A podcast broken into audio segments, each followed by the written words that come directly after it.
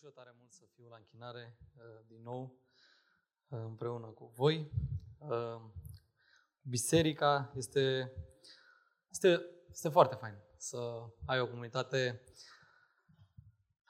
cu care cauți împreună voia lui Dumnezeu și cu care experimentezi Evanghelia. Hai să vedem dacă avem oameni buni la istorie în această dimineață aici. Am o întrebare de 100 de puncte. Cine știe, în afară de cei care au fost la primul serviciu, câteva evenimente majore, importante, care s-au întâmplat în anul 1903?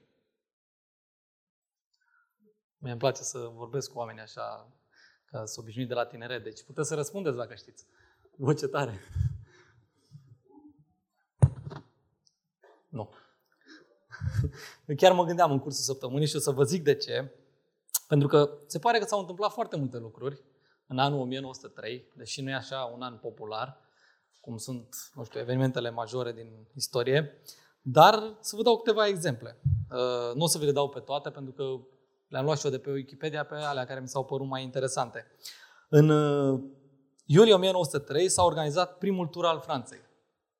Nu știu dacă ați știut. Ați știut? N-a știut. Sunt sigur. Orville Wright lansează primul aparat de zbor din istorie, în Carolina de Nord. Și asta era un avion care a zburat 12 secunde pe o distanță de 37 de metri. În 1903 a fost primul avion. William Harley și Arthur Davidson au lansat compania Harley-Davidson. A știut? A știut că Harley-Davidson e format din două persoane. Da, și încă una de la noi de aici. În 1903 se termină construcția Facultății de Medicină din București. Astea sunt câteva evenimente interesante. Dar de ce m-a interesat anul ăsta? Până la urmă, care-i treaba? De ce începem cu treaba asta? Se pare că această carte pe care o studiem ca și biserică, Câștigarea sufletelor, a fost lansată tot în 1903. Deși ea fusese scrisă mai dinainte. Charles Spurgeon se pare că a murit în anul 1892. Cartea era aproape complet scrisă, însă unele părți din carte au fost revizuite, aranjate și a fost lansată cartea. Și personal mă gândeam, când am citit chestii despre cartea asta, măi, cum ar putea o carte scrisă atunci, acum peste 100 de ani, să mai fie relevantă pentru biserica noastră? A noastră, da? Biserica M28, nu neapărat celelalte. Biserica M28, în 2021, în București. O biserică de tineri, o biserică, nu știu, cum o caracterizați fiecare dintre voi. Și deși dacă ați citit cartea, sau dacă ați început să o citiți, ați observat că se adresează în mod principal păstorilor sau viitorilor păstori. Charles Spurgeon spunea mesajele astea în cadrul unui institut teologic, în cadrul unui colegiu sau în context ceva de genul ăsta. Însă nu putem să nu observăm cât de relevant este și astăzi și cât de multă înțelepciune avea omul acesta. Cât de mult adevăr biblic găsim în cartea asta. Dacă ar fi să caracterizăm în câteva cuvinte biserica evanghelică din anul 2021, care ar fi câteva lucruri care sunt în evidență? Gândiți-vă așa, nu știu, mai ales acum, în ultimii ani, au apărut tot felul de biserici moderne, le zicem noi. Gândiți-vă la câteva lucruri. Cum arată oamenii care formează aceste biserici? Se par mai sfinți? Se par mai liberi? Se par mai, nu știu, cool? Începând din biserica primară și până acum, vedem și în Scriptură că o biserică sănătoasă și relevantă era atunci când căuta, când lua în serios sfințenia și cuvântul lui Dumnezeu. Iar săptămâna trecută am discutat despre cum arată un om în relație cu Dumnezeu dacă vrea să fie un câștigător de suflete. Da? Despre asta vorbim, despre câștigarea sufletelor. Nu știu dacă v-ați mai gândit la mesajul de săptămâna trecută pe parcursul săptămânii. Știu că acum, cu pauza de grupuri mici, nu mai e liderul să vă streseze. Dar astăzi vom încerca să discutăm despre cum arată un câștigător de suflete în relația cu oamenii. Și deși am putea să repetăm același lucruri care s-au zis duminică, s-ar potrivi fără probleme, aș vrea să discutăm despre câteva trăsături de caracter cu privire la cum arată un câștigător de suflete în relația lui cu oamenii. După cum știți, am anunțat la începutul seriei, a zis și Gabi la anunțuri, că seria aceasta este o serie tematică. Nu vom predica o carte sau un capitol, verset cu verset, expozitiv, așa cum facem în timpul anului, însă vom încerca să luăm o imagine de ansamblu din Cuvântul Lui Dumnezeu și părerile noastre să fie de acolo. Chiar și fratele Spurgeon, care era recunoscut ca prințul predicatelor, a predicat în fața mii de oameni, își lua părerile din Scriptură. Na? Așa că haideți să deschidem Biblia în cartea Evanghelia după Luca, de la capitolul 10, și vom citi de la versetul 25. Deci Luca, capitolul 10, de la versetul 25.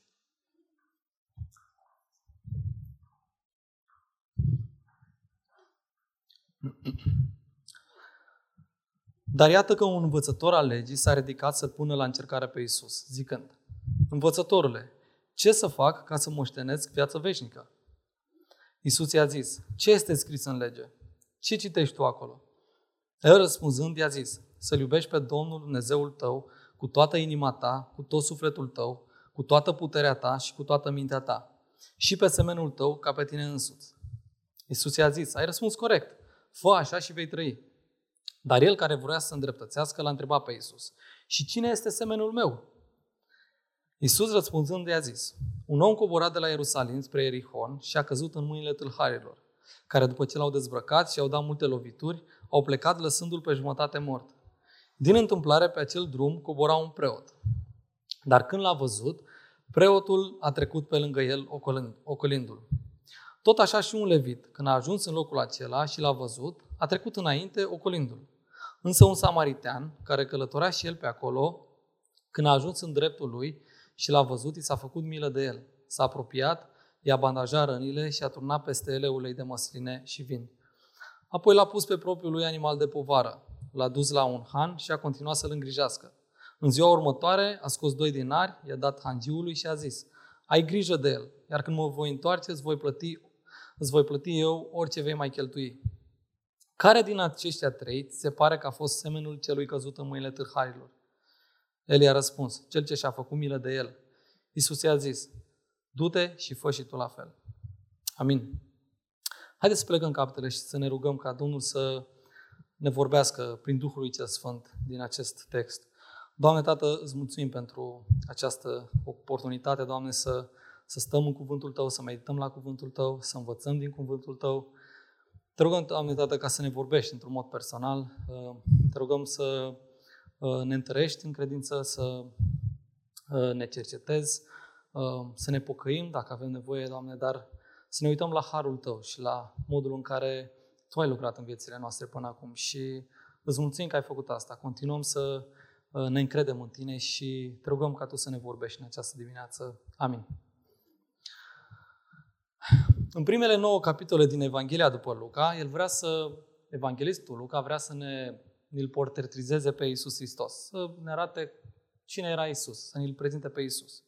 Însă din capitolul 10 încolo se vorbește despre ce înseamnă să-L urmezi pe Iisus, ce înseamnă să fii un ucenic al lui Hristos. Da? În prima carte a capitolului 10 vorbește despre ce înseamnă să fii un mesager al lui Iisus.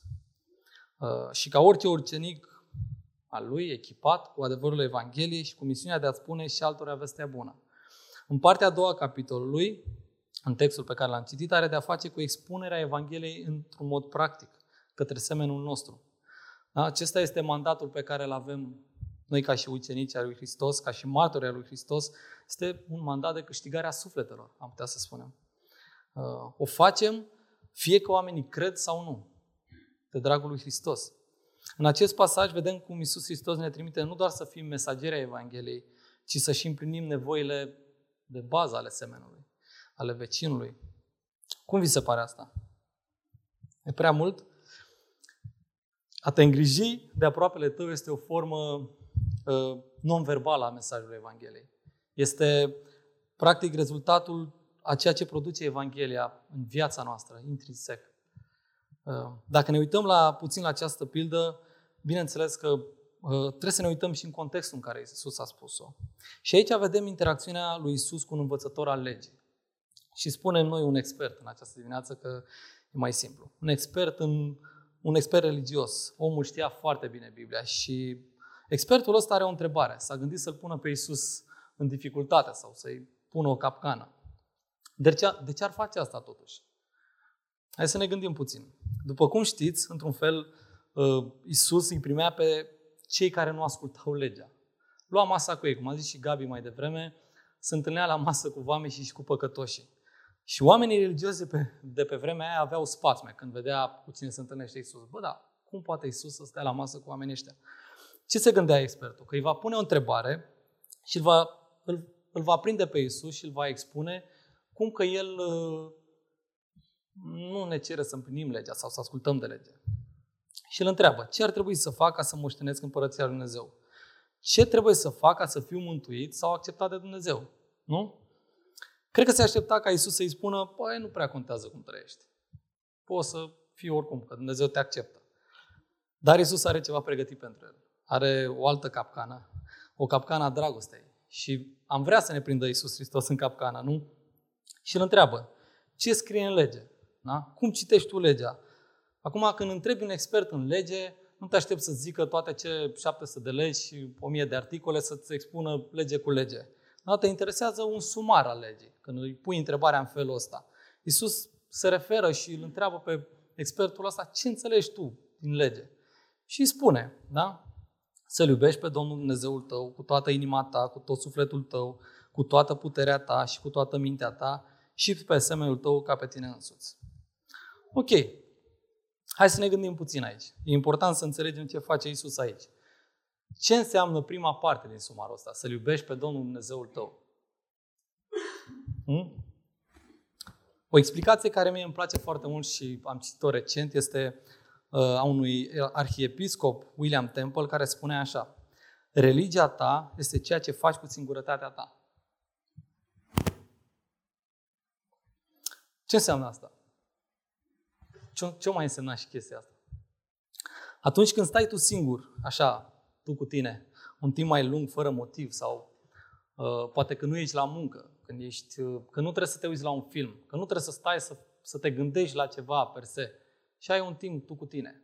Unde îți zboară gândul? Unde ți se duce gândul în mod natural atunci când nu trebuie să te gândești la ceva anume? Atunci când nu ești obligat sau împrejurările îți permit să nu faci nimic. Unde ți se duce gândul? Unde îi place inimii tale să parcheze? Ceva face zgomot.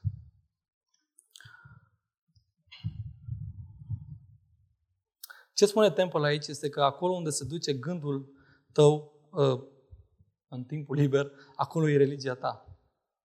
Se duce la atributele Lui Dumnezeu, se duce la frumusețea Lui Dumnezeu, se duce la Evanghelie, la ceea ce a făcut Dumnezeu pentru tine? Se duce la faptul că identitatea ta este în El? Sau la carieră și eu mai știu ce? Sau cum să-ți mai repari casa, mașina? Să-L iubești pe Domnul Dumnezeul tău cu toată inima ta, cu tot sufletul tău, cu toată puterea ta și cu toată mintea ta, astfel încât să-ți domine singurătatea. Astfel încât să ai pace în orice circunstanță, pentru că tu ai tot ceea ce îți dorești. Iisus, ar trebui să spunem asta, Iisus este tot ceea ce ne dorim. Asta și cântăm, nu? Asta ar fi prima regulă, da? Regulă sau parte din sumarul legii pe care a dat-o expertul. Cea de-a doua este să-L iubești pe semenul tău ca pe tine însuți. Ce mai înseamnă și asta? La grupul mic se face liniște. Când punem întrebări așa, și aici e. Gândește-te, ce înseamnă să-L iubești pe semenul tău ca pe tine însuți? Cu toată dragostea, cu toată implicarea, cu toată viteza, cu toate resursele pe care le ai. Da? Tu investești în tine cu tot ceea ce ai, cu tot ceea ce poți. Bucuria ta să fie și bucuria lui. Dacă ne uităm, de exemplu, la lege, la legea mozaică, la cele 600-700 de legi, parcă începem să ne simțim bine cu noi, nu? Adică doar să le luăm pe alea pe scurt, cele 10 porunci, să nu ucizi, să nu furi, să nu... Nu? Zicem că suntem ok. Începem, parcă ne simțim bine cu noi așa. Dar când ne uităm la esență și la ce urmărește legea, la caracterul legii, Iisus îi spune expertului, fă asta și vei fi mântuit. Practic Iisus îi dă dreptate. Da, ai zis bine, ai sumarizat bine. Însă, trebuie să-L iubești pe semenul tău la fel cum te-a iubit Iisus Hristos pe tine. Și am putea zice, bă, parcă ar fi corect așa, dacă Iisus Hristos mă iubește, îl iubesc și eu înapoi. Dacă semenul meu mă iubește sau mi-arată, am o relație bună cu el, îl iubesc și eu pe el. Însă lucrurile pe care le cere legea nu ne dau viață, nu nasc viață în noi. Știm că spune Iisus că legea este un instrument de viață, dar nu este instrumentul către viață. Nu este instrumentul care dă viață. Ar trebui să trăim așa, ar trebui să împlinim legea, însă nu asta ne dă mântuirea.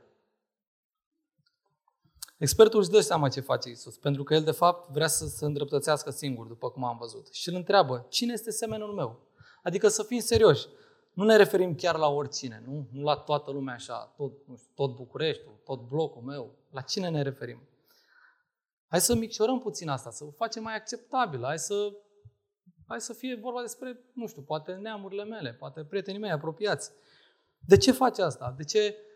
De ce face acest om religios treaba asta? De ce facem noi uneori asta? Și chiar am studiat Galaten de curând ca și biserică. A fost o carte extraordinară în care am discutat despre religie versus Evanghelie și am văzut cum cei din Galateni încercau să se îndreptățească și să adauge la Evanghelie și legea. Da? Facem asta pentru că ne gândim că Dumnezeu ne va accepta dacă suntem suficient de buni, nu? Dacă facem suficient de multe fapte bune. Asta este premisa de la care pleacă expertul. Și el vrea să știe care este standardul minim pe care îl cere Dumnezeu ca să fiu mântuit. Și începe și spune parabola pe care o știm cu toții, da? Pilda, în care apare un erou. Da? Samariteanul este eroul. Ce face el? Ce face samariteanul? Practic, îi împlinește nevoile de bază ale unui om. Nu? Am putea spune, îi dă să mănânce, se îngrijește de el din punct de vedere fizic, emoțional, financiar. Și asta este un exemplu extraordinar pe care Domnul Iisus ne-l dă, referindu-se la ceea ce putem face noi pentru semenul nostru. Care este standardul minim? Iisus spune să ajuți oamenii de lângă tine, chiar dacă aceștia sunt foarte diferiți și nu cred ceea ce tu crezi. Adică, după cum știm din context, samaritenii și iudeii nu se înțelegeau foarte bine. Erau chiar dușmani. De fapt, evreii vedeau pe samariteni ca ultimii oameni de pe pământ. Nu? Cum vedem noi pe unii? Adică, uite-te, hai să ne uităm în jurul nostru, știi? La oamenii pe care îi placem poate mai puțin. Poate șefii noștri de la muncă, poate colegii noștri, poate vecinii noștri. Ne gândim că ei nu ar merita Evanghelia. Nu? Nu ar merita să-i ajutăm. Și dacă ne uităm din punct de vedere social, în ziua de astăzi, parcă e mai ușor să scoți 100 de lei din buzunar și să-i dai cuiva, nu? Îi dai și ai zis că ai făcut ceva bun. Însă e mai greu să-ți iei timp și să-i spui Evanghelia, să te ocupi în mod personal de acest om. Și la aspectul ăsta vreau să ne oprim. Uneori, noi ca și credincioși, ne aflăm în papucii acestui expert în lege. Doar gândiți-vă, în ultimul an, ca și biserică, am studiat 2 cărți din Scriptură, verset cu verset. Da, am avut discuții la grupul mic, am discutat teologie, doctrine, aspecte practice, au fost întrebări, au fost tot felul de lucruri foarte faine care ne-au echipat ca și biserică, ca și comunitate. Avem tot ce ne trebuie. Da? Avem cunoștință, avem Evanghelia. Asta ne face responsabili. Omul căzut pe marginea drumului și lăsat fără nimic poate fi un om mort în păcatele lui. Ce rău așa ne lasă. Nu știu dacă ați realizat lucrul acesta, dar atunci când nu l-ai pe Dumnezeu, atunci când viața ta nu este a lui Dumnezeu, ești a celui rău. Și ești mort. Ești mort, lăsat pe marginea drumului. Și sunt foarte mulți oameni pe marginea drumului, dacă stăm să ne gândim în orașul București sau chiar lângă noi, prieteni de-ai noștri, care sunt poate bătuți de depresie, de anxietate, de păcate, de nu știu, vinovăție, religiozitate prea multă, tradiție, oameni crescuți prin, nu știu, ce fel de biserici. Cum ar trebui să fim noi ca și biserică față de ei? Care este chemarea pe care Iisus Hristos ne-a făcut-o? Și o știm, că tot o zicem aici, în biserica în față. Să mergem să facem ucenici din toate neamurile, botezându-i și învățându-i toate poruncile. Nu? Adevărul Evangheliei pe care noi le știm și le avem în viața noastră, să le spunem și altora. Să le spunem cine este Iisus și ce face Iisus. Dar cum facem asta? Cum ne apropiem de ei? Și despre asta vorbește și Spurgeon în cartea pe care o studiem. Cum arată câștigătorul de suflete în relația lui cu oamenii? Și o să luăm câteva caracteristici pe rând, în care vom discuta pe scurt despre ele, pentru că le știm de atâta vreme. S-au tot discutat. Și în primul rând, sinceritatea. Cum adică sinceritatea, frate? Că doar sunt creștini. Normal că sunt sincer. Nu? Este foarte important că atunci când vorbim despre Dumnezeu altora, despre credința noastră, să nu spunem doar ce ne place nouă să auzim. Doar că sună bine. Trebuie să fim onești cu noi, dar și cu cei cărora le spunem Evanghelia. Oamenii nu trebuie să suspecteze că noi vorbim din povești sau din ceva ce îi se pare nouă interesant. Cei care aud, fie că predicăm, fie că suntem într-un grup mic și avem discuții, fie că stăm la o cafea și avem discuții, ei trebuie să vadă credința noastră fermă, trebuie să vină în urma unei experiențe personale pe care am avut-o noi cu Hristos. Dacă ei suspectează că nici măcar tu nu crezi ce spui, nu te poți aștepta ca ei să creadă. Sau poți să ai așa un optimism mai ridicat, însă ucenicii care predicau, de exemplu, o făceau convinși de lucrarea Duhului Sfânt în viața lor. O făceau în urma unei experiențe personale cu Hristos. Da? Noi, ca și ucenicii al lui Hristos, care am primit Duhul Sfânt în viața noastră, care spunem că am primit Duhul Sfânt în viața noastră, avem Cuvântul Lui Dumnezeu. Și nu putem juca teatru. Nu putem să înfrumusețăm Evanghelia prin vorbe mai frumoase. Putem să o înfrumusețăm eventual prin fapte, prin modul în care trăim. Asta putem face. De multe ori, eu, când am fost mic, am experimentat bariera asta dintre vorbitor și mesaj. Parcă nici vorbitorul sau predicatorul care era, nu credea ce spune. Știi? Vorbea și zicea niște lucruri și eu eram ok. Spurgeon spunea un lucru foarte interesant. Cel mai condamnabil lucru pe care un om îl poate face este să predice Evanghelia ca un simplu actor și să transforme închinarea lui Dumnezeu într-un fel de piesă de teatru. Cum vi se pare asta? O repet. Cel mai condamnabil lucru pe care un om îl poate face este să predice Evanghelia ca un simplu actor și să transforme închinarea într-un fel de piesă de teatru. De câte ori nu facem asta? Bineînțeles, noi ca și credincioși plecăm de la prezumția că suntem sinceri în slujirea noastră. Ori de câte ori ieșim în față, ori de câte ori ieșim să ne închinăm, ori de câte ori mergem și spunem Evanghelia cuiva, suntem sinceri. Implicarea afectivă evidentă este o caracteristică obligatorie a unui ucenic. Și ne amintim de porunca Domnului Iisus și pe care o știa și expertul în Luca. Nu? Evident, un câștigător de suflete trebuie să fie în stare să spună Evanghelia, să cunoască adevărurile Evangheliei, nu poate să spună orice, să aibă o teologie bună, să fie echipat.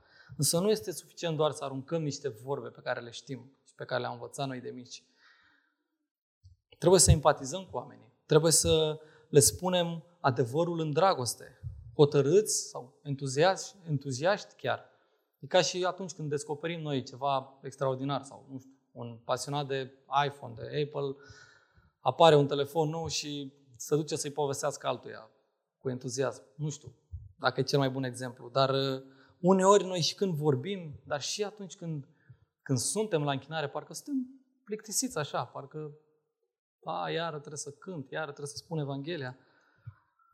Și e greu ca oamenii care nu îl cunosc pe Dumnezeu să creadă ceea ce spui tu. Dacă nu există inimă, dacă nu există implicare afectivă. Ceea ce noi prezentăm oamenilor este adevărul cel mai important, nu? Trebuie să conștientizăm că avem de-a face cu suflete nemuritoare și cu efecte ale păcatului care sunt veșnice. Sau că avem de-a face cu iertare infinită și cu bucurii care țin în veci de veci. În felul ăsta trebuie să le spunem oamenilor Evanghelia. Atunci când Dumnezeu ne-a schimbat viața, ne-a dat inimi de carne, da? Ca să avem compasiune pentru semenii noștri. Și asta ne duce la cea de-a treia caracteristică, o dragoste autentică de oameni. Dacă nu ne pasă de oameni, fraților, dacă facem ca trăirea noastră și chiar biserica noastră, grupurile noastre mici, nu știu, anturajul nostru să fie doar despre noi, atunci avem o problemă. Și asta nu este, nu știu, o judecată, dar cred că avem nevoie de avertismente de genul ăsta. Ucenicia și mărturisirea Evangheliei cu scopul de a convinge oamenii trebuie să făcute însoțite de dragostea lui Hristos. De dragostea lui Hristos față de oameni. Și știm cum ne-a iubit Hristos. Trebuie să ne dorim binele lor, să ne doară că nu l-au pe Dumnezeu. Să-l vedem pe omul ăla care nu are Evanghelia și care n-a cunoscut Evanghelia, să-l vedem ca un om mort, căzut, pe marginea drumului.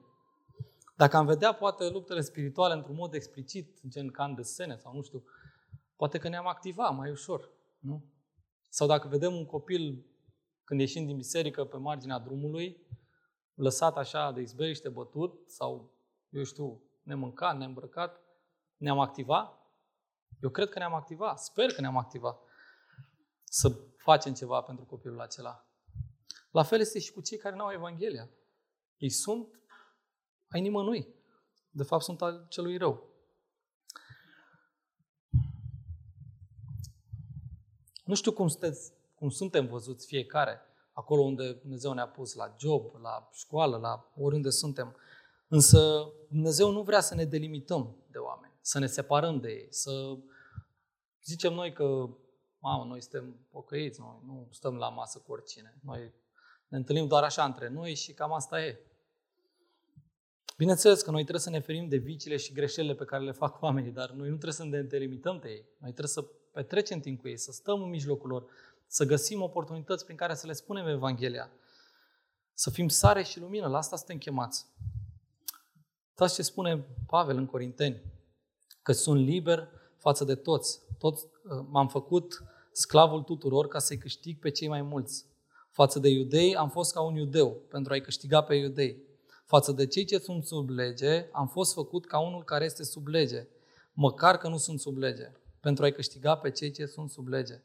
Față de cei fără lege, am fost ca unul fără lege, cu toate că sunt fără o lege a lui Dumnezeu, ci dimpotrivă, sunt sub legea lui Hristos, pentru a-i câștiga pe cei fără lege. Față de cei slabi, m-am făcut slab, ca să-i câștig pe cei slabi. M-am făcut tuturor totul, ca să-i salvez cu orice preț pe unii. Pe toate le fac de dragul Evangheliei, ca să nu fiu și eu părtaș la ea.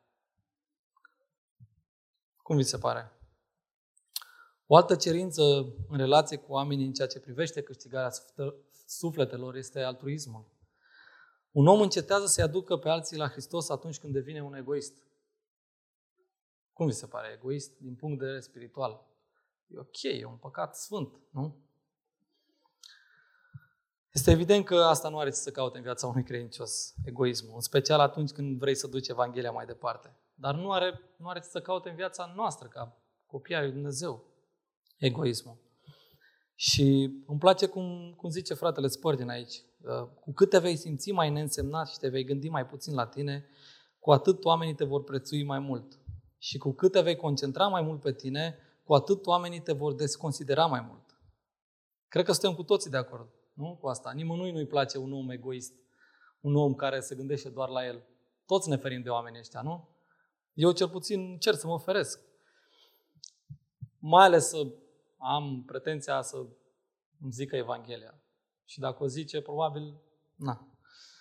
Pentru a fi niște instrumente potrivite pentru câștigarea sufletelor pentru Iisus Hristos, trebuie să fim smeriți și altruiști. Nu putem în felul ăsta altfel. Un alt lucru foarte important, care bineînțeles reiese din toate celelalte, este un caracter sfânt. Caracterul sfânt înseamnă mărturia noastră de viață, mărturia vieții noastre de zi cu zi. Și nu doar duminică. Nu trebuie să fii credincios doar duminică. La biserică îți iei hainele bune. Iar în timpul săptămânii începe job-ul, task-uri, ne activăm ca oameni din lume. N-are nicio treabă. Oamenii trebuie să vadă că Noi nu doar vorbim despre sfințenie, noi o și trăim. Și aici intervine un alt aspect. Seriozitatea. Și aici este important să vorbim despre extreme sau despre echilibru. Și uneori oamenii asociază sobrietatea spirituală sau seriozitatea extremă cu o formă de sfințire sau un semn al harului. Însă de ce mai multe ori n-are nicio treabă cu asta. Ba chiar fratele Spurgeon spunea că e posibil să aibă o problemă cu ficatul sau ceva și nu se poate bucura. Lipsa bucuriei chiar ridică un semn de întrebare în viața unui credincios. Poți să te numești credincios și tu să fii tot timpul trist. Tot așa și dacă ești toată ziua pe veselie sau pe glume și nu e nimic în serios, va fi foarte greu să vorbești sufletul lui omului. Va fi foarte greu să-i spui niște adevăruri dureroase. Nu? Cum că viața lui, caracterizată de păcat, îl va duce spre pierzare și că iadul este veșnic. Dar nu poți să-i spui asta râzând. Poți să-i spui, dar nu-l ajută cu nimic. E foarte greu să te apropii de oameni dacă ești în oricare dintre aceste extreme. Da? Cum îl poți mângâia sau ridica pe cei doborâți fără ca tu să experimentezi bucuria lui Hristos? Fără ca El să vadă că tu ai bucuria asta. Trebuie să existe o seriozitate vizibilă în viața noastră, la fel cum trebuie să existe și o bucurie vizibilă în viața noastră. Da? Blândețea, nu în ultimul rând. După cum ați observat, toate astea sunt niște roade ale Duhului Sfânt, pe care le-am studiat în Galateni. Și în Scriptură găsim tot felul de învățături și lucruri care ne ajută în relațiile noastre cu oamenii. Deși atunci când spunem Evanghelia trebuie să o facem cu curaj, cu seriozitate, să spunem adevărul, trebuie să fim sinceri, dar cu blândețe. Chiar dacă omul acela știm sigur că are nevoie de pocăință și știm sigur că poate i-am zis de 100 de ori același lucru.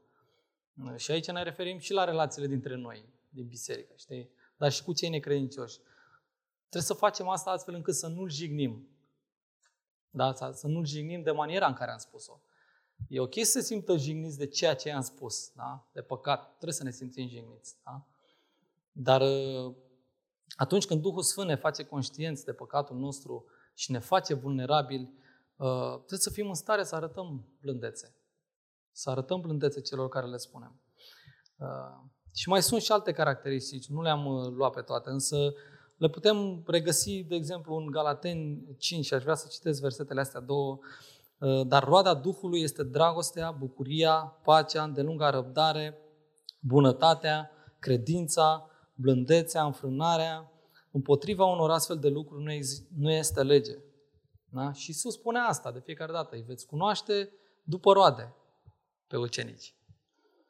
Haideți să vedem doi copaci. Am o poză cu doi copaci.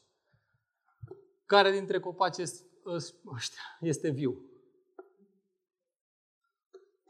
Ăla verde, nu? Nu cred că zice cineva că celălalt. Dar ce îl face să fie viu pe copacul ăla? De ce e viu? Cum? Care frunze, nu?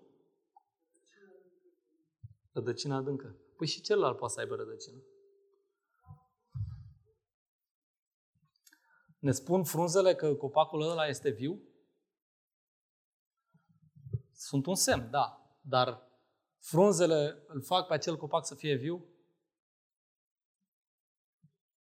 Nu. Un copac viu, un credincios viu, va produce inevitabil fruct. Va produce inevitabil roadă. Nu roadele ne mântuiesc pe noi. La fel cum expertul ăsta în lege căuta să se îndreptățească prin fapte și credea că prin asta el va fi mântuit, nici noi nu putem face asta. Roadele sunt un semn inevitabil în viața credinciosului și ar trebui să se manifeste în orice circunstanță a vieții. Fie că stăm de vorbă cu un credincios, fie că stăm de vorbă cu un necredincios. Atunci, hai să vorbim despre motivație. De ce facem sau de ce nu facem lucrarea asta de câștigare a sufletelor? Unii o fac din moralitate. Nu? Și ajutorarea, dacă ne gândim așa, social, sunt foarte mulți oameni morali și se simt bine cu ei că fac o faptă bună. Religiozitate. Asta are o motivație greșită, pe care o avea și expertul ăsta religios. Dar vinovăție.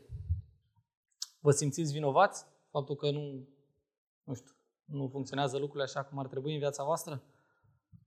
Că nu aveți inimă pentru câștigarea sufletelor, poate? Sau că nu faceți ce a făcut samariteanul? Nu trebuie să vă simțiți vinovați. Trebuie să vă opriți dacă vă simțiți. Nu ăsta este scopul. Iisus nu încearcă să-l facă pe expert vinovat. Ai de capul meu, nu l-ai ajutat pe ăla. Și să revenim la pilda Domnului Iisus. Dacă tu care ești expert în lege, în învățătură, tu care ești credincios în biserică de mic, care încerci să te îndreptățești și ești în locul celui căzut pe marginea drumului, și singura ta salvare este un act al Harului către tine, din partea unui dușman al tău, care nu-ți datorează absolut nimic. Imaginează-ți lucrul ăsta. Dacă singura ta speranță vine din partea unuia care în niciun fel nu ți-ar arăta dragoste. Dacă ți s-ar întâmpla ție vreodată asta, ai vrea ajutorul? Ați vrea ajutorul? Ai vrea să ți se arate har? Vă dați seama unde ne îndreptăm? Dacă ești tu cel căzut la pământ și în mod șocant vine cineva care te aștepți cel mai puțin și îți arată har. Dacă ți s-ar întâmpla asta, te-ai uita în mod diferit la ceilalți? Cred că atunci ți-ai dorit cu adevărat să câștigi suflete pentru împărăție. Atunci ai gândit despre cei păcătoși, poate despre bețivi, despre mincinoși, despre lacomi, despre egoiști, despre leneși, despre curvari și așa mai departe. Hei, nici eu n-am fost mai bun. Și eu am fost la fel sau poate chiar mai rău. Și ghiși ce? Am fost salvat de cineva care nu-mi datora nimic. Am fost salvat de cineva cu care eram dușman chiar. Tot timpul respingeam. Nu, înainte să-L cunoaștem pe Hristos, noi respingeam pe Hristos. Asta spune Scriptura. Eram morți. Și am fost salvat de un har radical. O dragoste radicală. Gândul ăsta ar trebui să ne taie cumva macarona de la mândrie. De la faptul că noi facem noi o schemă și... Asta s-a întâmplat. Până ce tu nu ai fost salvat de cineva, probabil că nici nu te vei opri să salvezi pe cineva. Gândiți-vă că putea să pună Domnul Iisus exemplul ăsta invers. Să fie samariteanul căzut și expertul și iudeul să-l salveze. Însă atunci iudeul ce zicea? Păi eu am făcut asta că sunt mai bun oricum. Și că am religia, că asta era de fapt, că iudeii oricum erau mai buni ca toți. Cu alte cuvinte, până ce sufletul tău nu a fost câștigat, nu te poți numi câștigător de suflete. Poți să faci niște chestii așa, dar... Iisus, când a venit în lumea asta, știm cu toții că nu ne datora nimic, dar când a venit a avut dragoste față de noi, a avut milă, a avut bunătate, a avut un caracter sfânt, El a trăit sfânt pe acest pământ, pentru că noi știm sigur că nu putem. Și să nu ne îndreptățim prin asta, pentru că este doar unul singur care a putut să facă asta. El știa că dacă vine pe acest pământ să ne salveze pe noi, va pierde foarte mult. La fel ca și samariteanul putea să gândească, băi, dacă mă duc să-l salvez pe ăla, vină ea și mă saltă și pe mine. Iisus Hristos a știut ce se va întâmpla. Ca El să vină să ne ia de pe jos, să ne dea o viață nouă, să ne dea o identitate nouă, pe El a costat totul. Așa că dacă ne gândim la Iisus Hristos ca la un bun samaritean care a arătat o dragoste radicală, un har radical, și îl vedem pe El ca salvatorul nostru, asta ar trebui să schimbe totul. Pentru că atunci când vedem pe cineva căzut la pământ, vrem să-i facem și noi asta, pentru că cineva ne-a făcut nouă asta. Dragostea Lui ar trebui să schimbe totul. Iar legea de care vorbea expertul ăsta nu poate să schimbe asta. Nu putem face prin lege nimeni. Cum mai putea face noi așa ceva? Să ne dăm totul, tot ce al nostru, să dăm altuia. Nu putem face prin lege. Dar printr-un har pe care l-am primit de la Hristos, în mod gratuit, putem să arătăm și noi har în mod gratuit altora. Și haideți să ne gândim la asta, să medităm la asta, să ne închinăm Domnului. să înălțăm glasul nostru și rugăciunile noastre înaintea lui Dumnezeu și Duhul lui cel Sfânt să ne schimbe viețile, să ne revedem în postura celui căzut și că El ne-a ridicat. Haideți să ne ridicăm să ne